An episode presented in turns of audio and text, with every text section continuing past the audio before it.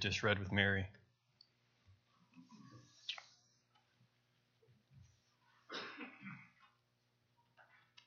And if there are any children, I'm, my wife is pointing at me. Dismiss the children if they're here. You are excused your classroom. Let us go to the Lord in prayer.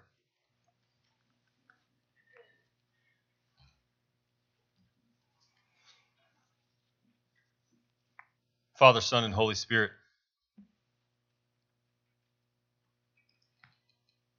as we come before you this morning as your people, renew us in the image of Christ. Lord, we've already prayed that you will give us the hearts to know you, the minds to see you. We've confessed our sin. We've heard that our sin has been pardoned in Christ. But Lord, as we come to your word, pierce us.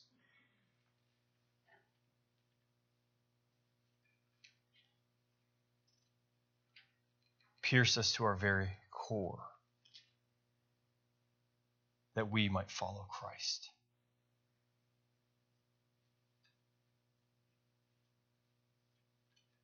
There's nothing that I can say, there's nothing that John can say, there's nothing that anyone here can say that will change a heart of stone into a heart of flesh, but is only by the power of your Spirit that we have hope. Lord, I thank you for this church. I thank you for these people. Lord, I pray for Charlie Reddit that you will be with him.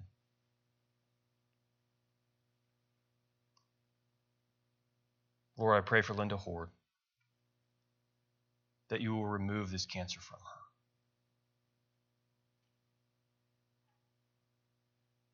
Lord, I pray for Morgan Wilson and her baby. Bless them. Lord, I pray for those who are hurting this morning. Be near to them. We pray for those who are not here. Keep them safe in Christ. Lord, we pray for this community, for Fayette County. Lord, may your gospel, may your gospel proclamation from this church and these people be on our minds everywhere we go.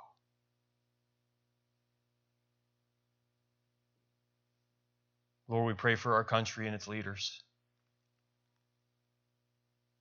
They need your wisdom. They are lost in the darkness without it. We pray for our missionaries.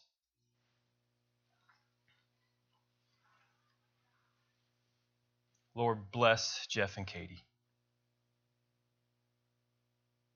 Bless the work of their hands. Bless their family.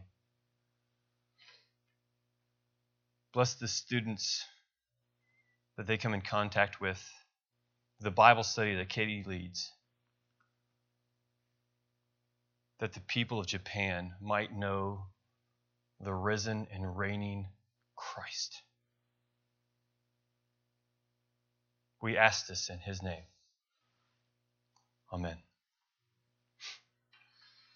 Almost 20 years ago, an American thriller based on Robert Ludlum's 1980 novel hit the big screen. It was called The Bourne Identity. It was about a secret assassin from the U.S. government who suffered psychogenic amnesia.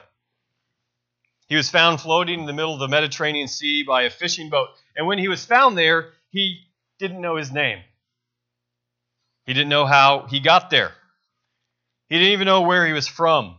He did, however, know some other things. He could tie intricate knots.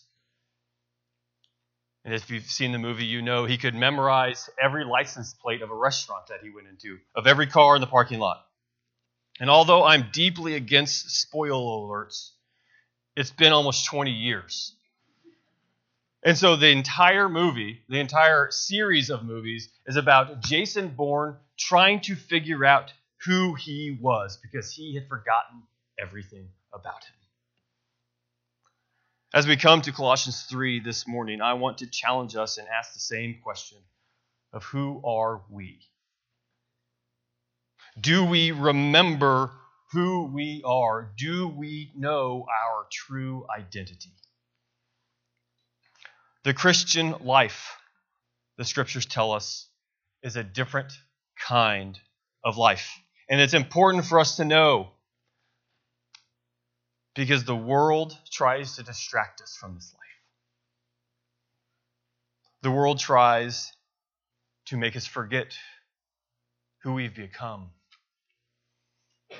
The world engrosses us in a lie, and we become like Jason Bourne.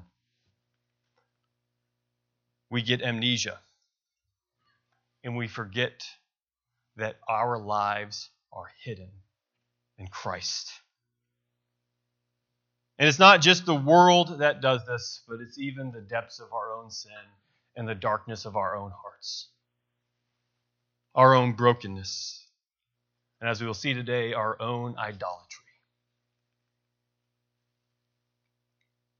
But just a single day after Christmas, I don't know if you, like me, seems like it was forever ago, but I still have the glitter on my shoes to prove that it was yesterday.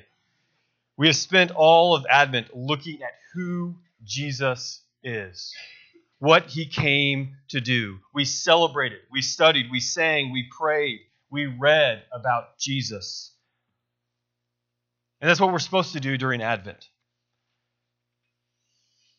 But as John often says from behind this pulpit, the question before the house this morning is who are we? Do we remember? And I want us to look at this text. I want us to get the answer from this text. And I want us to see three different things about this different kind of life. That this life looks like the Christ's life, the circumcised life, and the common life. As we jump into chapter 3, we need some context, because as all of our students will say, context is I heard one person say it. Was it you, Catherine? Context is king. Paul has been writing a letter to the Colossians to tell them of how the gospel has impacted their lives. And it seems that in this young church's life, they have been distracted from the real Jesus. And some people have been teaching that in addition to the gospel, and if you remember my last sermon, they believed in a Jesus and gospel. They believed that they needed Jesus and they needed sophisticated philosophy or elemental powers or experiences. And then and only then could they truly understand the fullness of the gospel of grace. Paul addresses them and tells them they have, he, they have forgotten who they are. And he begins in verse 1 If then. And this could be translated as therefore, but this translation, translation captures it beautifully. If everything that I have said before this is true, then everything that what I'm about to say is also true. If then you have been raised with Christ, seek the things that are above, where Christ is, seated at the right hand of God. Set your mind on the things that are above, not on the things that are on earth. For you have died and your life is hidden with Christ in God. When Christ, who is your life, appears, then you also will appear with him in glory. What is the Christ life? It's a life united to Christ. And this language, united with Christ, if you haven't heard it before, you haven't hung around me very often. But it is something that you need to know because it's at the center of all of Paul's theology. Union with Christ means that everything that Christ accomplished is ours.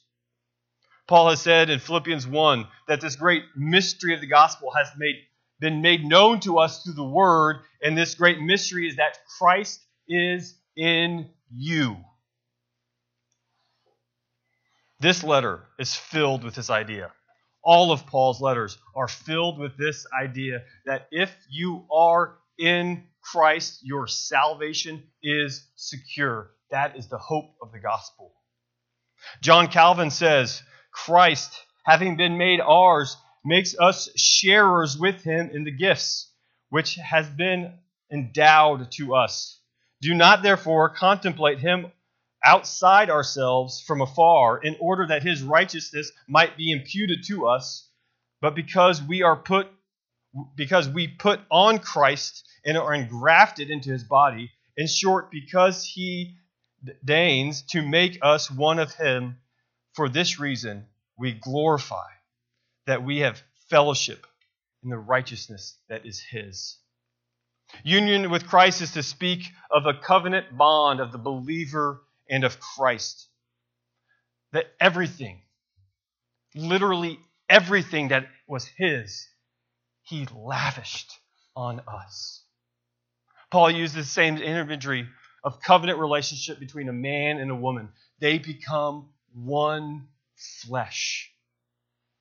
To say it negatively, if you are not in Christ, you have no part of who Christ is. This is the Christ life.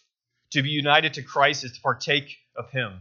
To have Christ living inside of us, you cannot separate being a Christian from having Christ live and reign inside of you.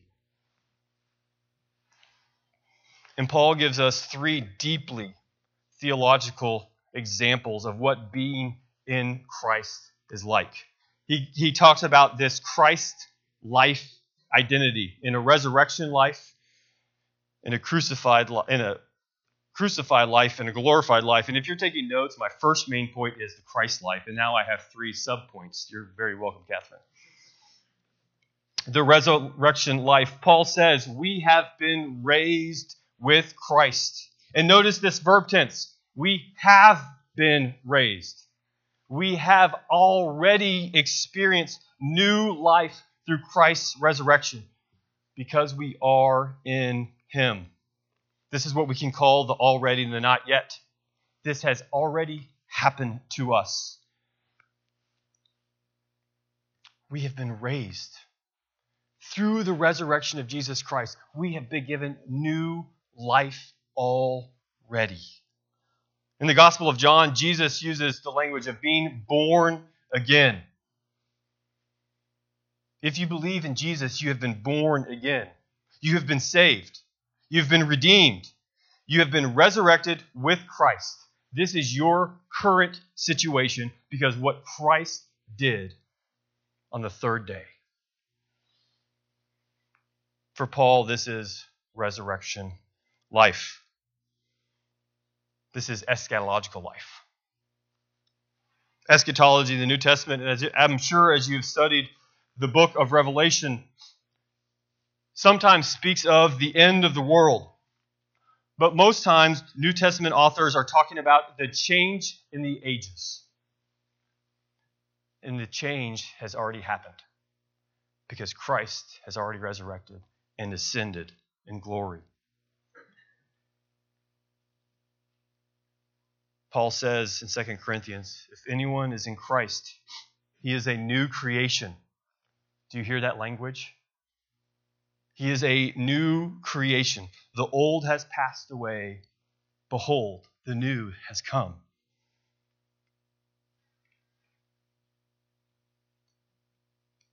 We are resurrected. We've been given new life already. Paul says, Before we had faith in Christ, we were dead spiritually in our transgressions. But God, being rich in mercy because of his great love for us, even when we were dead in our trespasses, made us alive again in Christ. Resurrection life is a life in the Spirit that we are experiencing now. We already have a foretaste of the life to come because we are in Christ. You have been born again if you've had faith in Jesus. You're living part of your best life now. Because the best life is found in Jesus. This is the resurrection life. Paul also speaks about the crucified life in verse 3. He also says, past tense, you have died, and you are and your life is hidden with God. To be resurrected with Christ means you have also died with Christ. And in Galatians, Paul says, I have been crucified with Christ. It is no longer I who live, but Christ lives in me. For Paul, you cannot separate the death and the resurrection of Christ. They always go together. And this is why in second in Colossians 2, he says, having been buried with him in baptism, in which you were also raised with him through faith in a powerful working of God who raised him from the dead. And I would love to go into our theology of baptism, but I've already covered union with Christ already and not yet eschatology, and so we'll save it for another time. But in our baptisms, we have been united in Christ in his death and resurrection. We have received the sign and the seal. It has been accomplished. Past tense, our salvation is secure because of Jesus. There's resurrection life, there's crucified life, and then the third aspect of this Christ life is the glorified life. And this is what we see in verse 4. Paul says, When Christ, who is your life, present tense, appears, then you will also appear with him in glory, future tense. Don't miss what Paul is saying. Everything that Christ has has been given to us, it's been accomplished. There's nothing to be added. But yet there's even more. Because when Christ returns, the radiance of his glory will change us. Just as we have been spiritually resurrected with Christ, we do believe in a bodily resurrection. We will raise from the grave just like Jesus did. And our souls will be infinitely and eternally united together with Christ and the beam of his glory will change us. Because that's what the Christ life looks like. This is the story of Scripture. This is the gospel from beginning to end. It's all about what God has done for us in Christ. But we don't want to miss what Paul's saying. Even though these deep theological truths are in just these first four verses, that's not actually what Paul is talking about. He says two things that we must do if we believe in Christ. And he says it in the first two verses Seek the things that are above. And in verse 2, he says, Set your minds on the things that are above. These are commands that Paul is giving to the church in Colossae and saying, If you've forgotten who you are, you need to look unto heaven where Christ is. And I hope you're asking the question, why? If we've already received resurrection life, if we've already been crucified with Christ, and if we look for the hope and the glory of return of Christ, why are we seeking the things above? And listen to what Paul is saying. You seek the things that are above because that is where Christ is. You set your minds on the things above because that is where Christ is. We are to seek the things that are above. We do that here together when we read the Word, when we partake of baptism and partake of the Lord's Supper. Most Reformed theologians, and John, I hope I'm not stealing your thunder here, most Reformed theologians speak most frequently of union with, Christ when we come to the Lord's Supper, because it is at the Lord's Supper we feast we eat of his body, we drink of his blood. And as we sang in our songs, every motion in Scripture is God coming to us in our need. God came to Adam and Eve. God descended in glory upon the sanctuary. God came to us when the Word became flesh. At Pentecost, God came to us in the Holy Spirit. In the end, God will come again in glory. But at the Lord's table, the Spirit is at work. And this is the only motion in all of Scripture where we see the saints are lifted towards Christ because that is where Christ is. And so the question for you this morning is Are you seeking Christ? It is a command in God's word. Are you seeking Christ?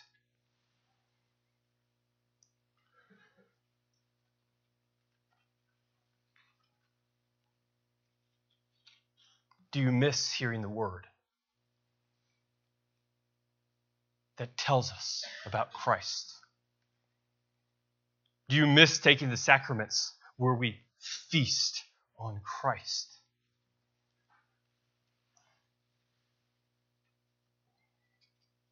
And not only are we seeking Christ, but are we teaching others to seek after Christ as well?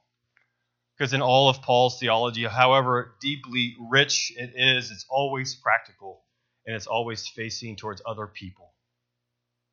Are we teaching people about who Christ is so that they may find the light of the world? The different life is a Christ life, and the different kind of life is also a circumcised life. And this is where we get to verses 5 to 11. And Paul lists some vices. Put to death, therefore. We put to death, therefore, because we have already been put to death in Christ, and therefore put to death what is earthly in you sexual immorality, impurity, passion, and evil desires and covetousness, which is idolatry. And then he goes on. But you must put away anger, wrath, malice, slander, obscene talk from your mouth. Do not lie to one another. These first, this first list has to do primarily with sexual sin. The second has to do with sin of speech. And what Paul is telling us is how intricate our lives are. Because remember what we've just talked about in verses 1 through 4. We've been raised, we've been crucified. But yet we find this true reality of the not yet that we remain and continue in sin.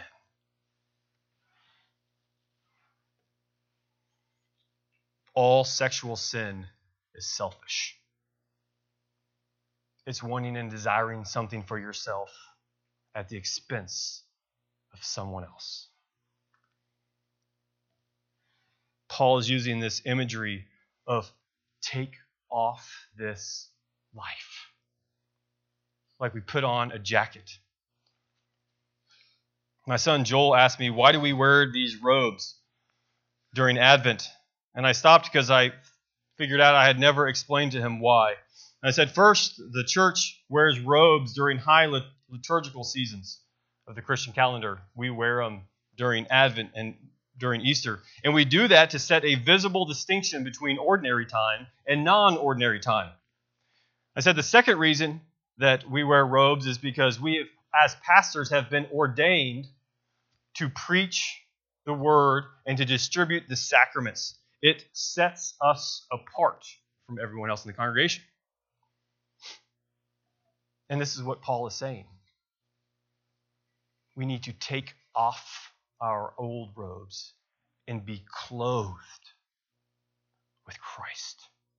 We need to put on Christ. Look at in these verses all the times that you see Paul say put. He says put to death in verse 5. Put them all away in verse 8. Verse 9 he says put off and then in verse 10 and 12, he says, put on. And Paul is using this language to explain this already. We have died. Our old selves are dead with Christ, but yet we still sin. And so it is a battle. And when I thought about how hard it is to take that off, how hard it is to put off old clothes. I thought about my favorite pair of Chacos that broke this past summer. Had these for years. And if you don't know what Chacos are, it's lots of the youth group call them my Jesus sandals. It's a sandal, but Chaco is very specific. It has one strap that goes through the sole of the foot. So if you pull on one strap, other part of the shoes will tighten because it's just one strap. And it took years for that shoe to mold to my feet. If someone else put them on, I would know it because the straps were messed up. And if someone else put on my shoe, it'd be hard for them to wear because the sole was the imprint of my shoe. At RYM, my Chacos broke. And I had to buy a new pair. And I hate this new pair because they're uncomfortable and the straps aren't tight in the right spots. I gotten used to them. They fit and they were comfortable. And that is what our sin does to our hearts. It makes us comfortable. It makes us not want to try something new. Because as John preached on Christmas Eve, God disrupts our lives with his new life. Maybe it's not a pair of chacos for you. Maybe it's a sweatshirt, a pair of jammies. Maybe it's warm socks. But your old made you, makes you forget who you are in Christ. And Paul tells us, Paul commands us put to death your old self.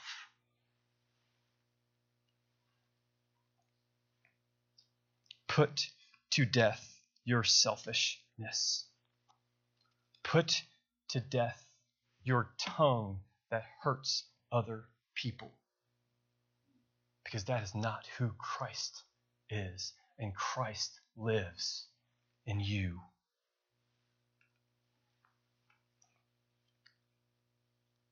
Paul uses a very similar illustration in chapter 2. He says, circumcise, circumcise your hearts, put away this very bloody removal of the foreskin of the male organ is what God commanded Abraham to do. And it was a sign to him of God's faithfulness. And Paul is telling us to do the same thing. We are to circumcise our lives. We are supposed to put off, put to death, put down our lives of sin and seek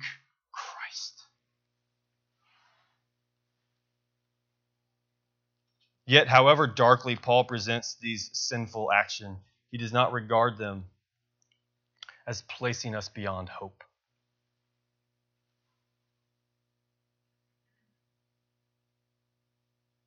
And he reminds us that we are being renewed in the knowledge of the Creator, which takes us back to the Christ hymn in Colossians 1. If you are in Jesus, you are a new creation and He's the creator of everything. There's hope for you.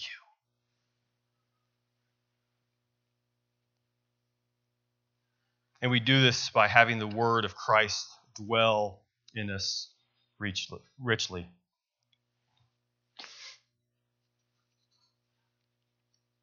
And this is exactly where this passage takes us in verse 16. He says, teaching and admonishing one another. Right? Oh, the application isn't about me. It's about how I respond to others, teaching others, singing psalms and hymns and spiritual songs with thanksgiving and in our hearts. Being in Christ doesn't just benefit us, it benefits the people around us. And in verse 14, and above all, above all of these, put on love, which binds everything together in perfect harmony. Paul reminds us in his letter to the Corinthians, chapter 13, the love chapter, what love looks like. Love is patient and kind. Love does not envy or boast. It is not arrogant or rude. It does not insist on its own way. It is not irritable or resentful. It does not rejoice at wrongdoing but rejoices with the truth. Love bears all things, believes all things, hopes all things, endures all things. Paul says also in Romans 13, love does no wrong to a neighbor, neighbor. Therefore love is the fulfilling of the law. Do you know what love looks like?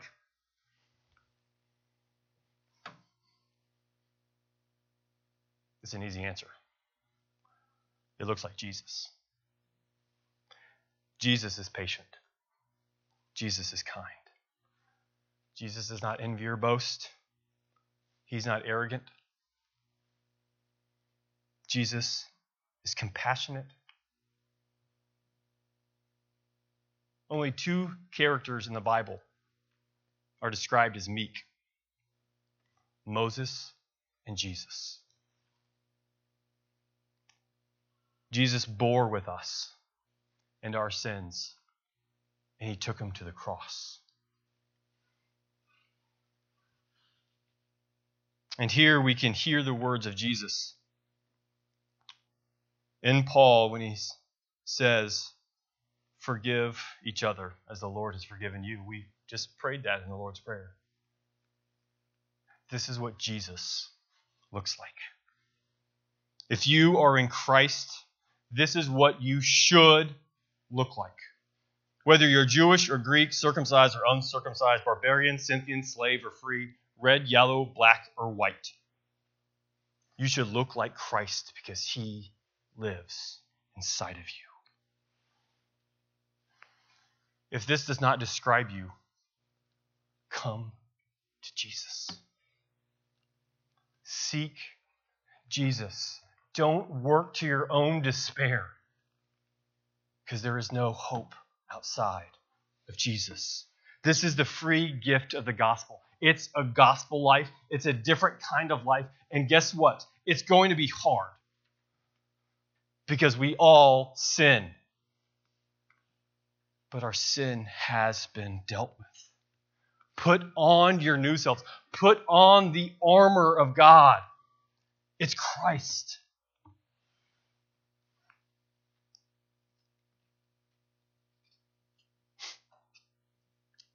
All of these virtues, all these things that we are supposed to put on, to put on Christ, force us to do what Jesus did.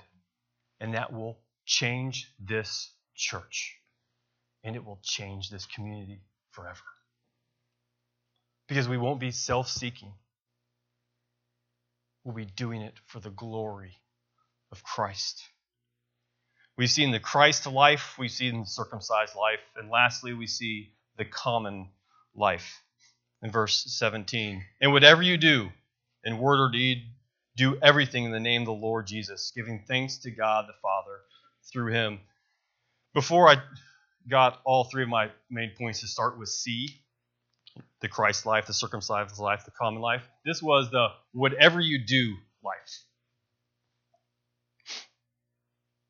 In preparing for our Sunday school class on the Lord's Prayer, I was reading R.C. Sproul's book, and he reminded me of the lives that the disciples lived, the type of lives that they signed up for.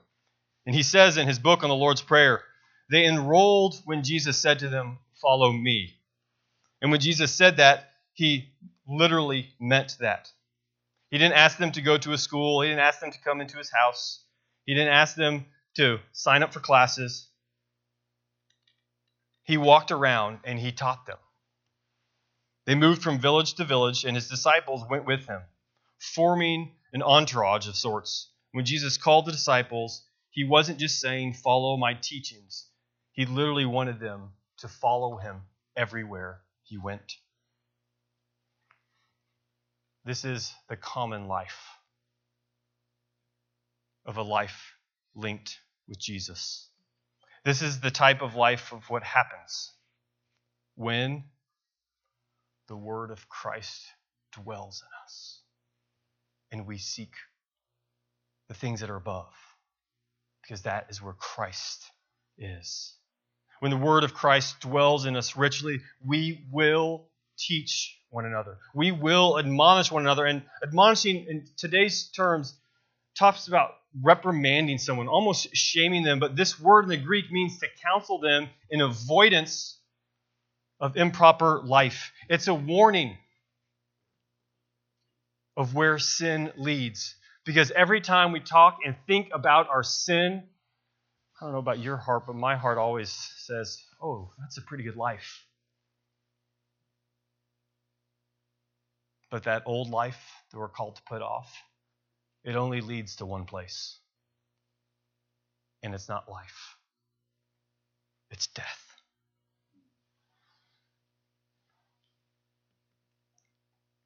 And when we sing and when we teach and when we admonish each other, we do it with thankfulness because Christ sought us. This is the life united to Christ. It's a Christ life, it's a circumcised life, it's a common life. This is who we are. This is our identity. Don't let the world make you forget it. And don't let your sin make you so comfortable you forget who you are. And I must ask you are you willing to follow this Christ?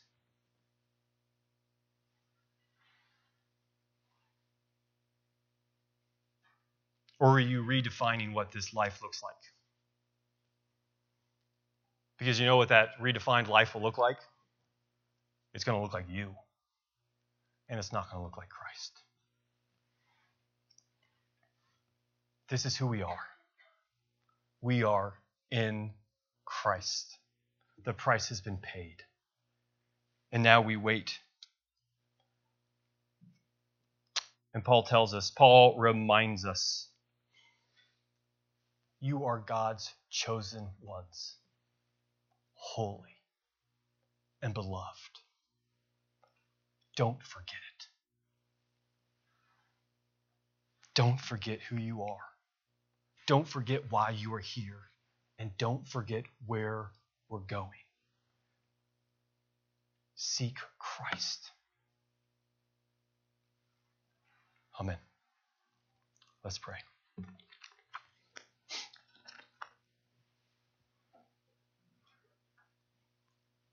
Father, give us eyes.